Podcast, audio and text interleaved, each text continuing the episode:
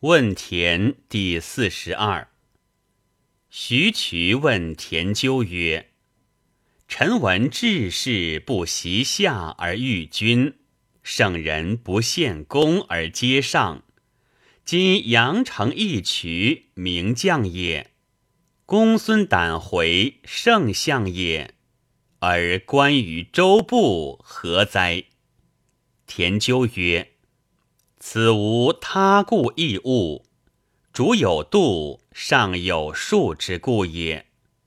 且足下独不闻楚将宋孤而失其政，魏相冯离而亡其国。二君者屈于生辞，炫乎辩说，不适于毛伯，不关乎周部，故有失政亡国之患。由是观之，夫无毛伯之事，周部之官，岂明主之备哉？唐僖公谓韩子曰：“臣闻府礼辞让，权之术也；修行退志，遂之道也。谨先生立法术，设度术。”臣妾以为危于身而待于躯，何以笑之？所闻先生述曰：“楚不用吴起而削乱，秦行伤君而富强。二字之言已当矣。然而吴起之解而伤君车裂者，不逢是欲主之患也。”逢遇不可避也，祸患不可斥也。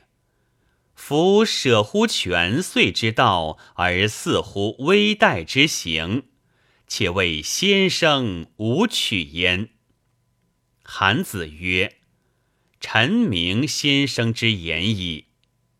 夫治天下之柄，其民盟之度，甚未易除也。”然所以废先王之教而行谏臣之所取者，窃以为立法术、设度数，所以立民盟、贬众庶之道也。故不但乱主案上之祸患，而必思以其民盟之资利者，人治之行也。但乱主岸上之祸患，而避乎死亡之害；至名服身而不见民盟之资利者，贪彼之为也。臣不忍向贪彼之为，不敢伤人质之行。先王有幸臣之意，然有大伤臣之时。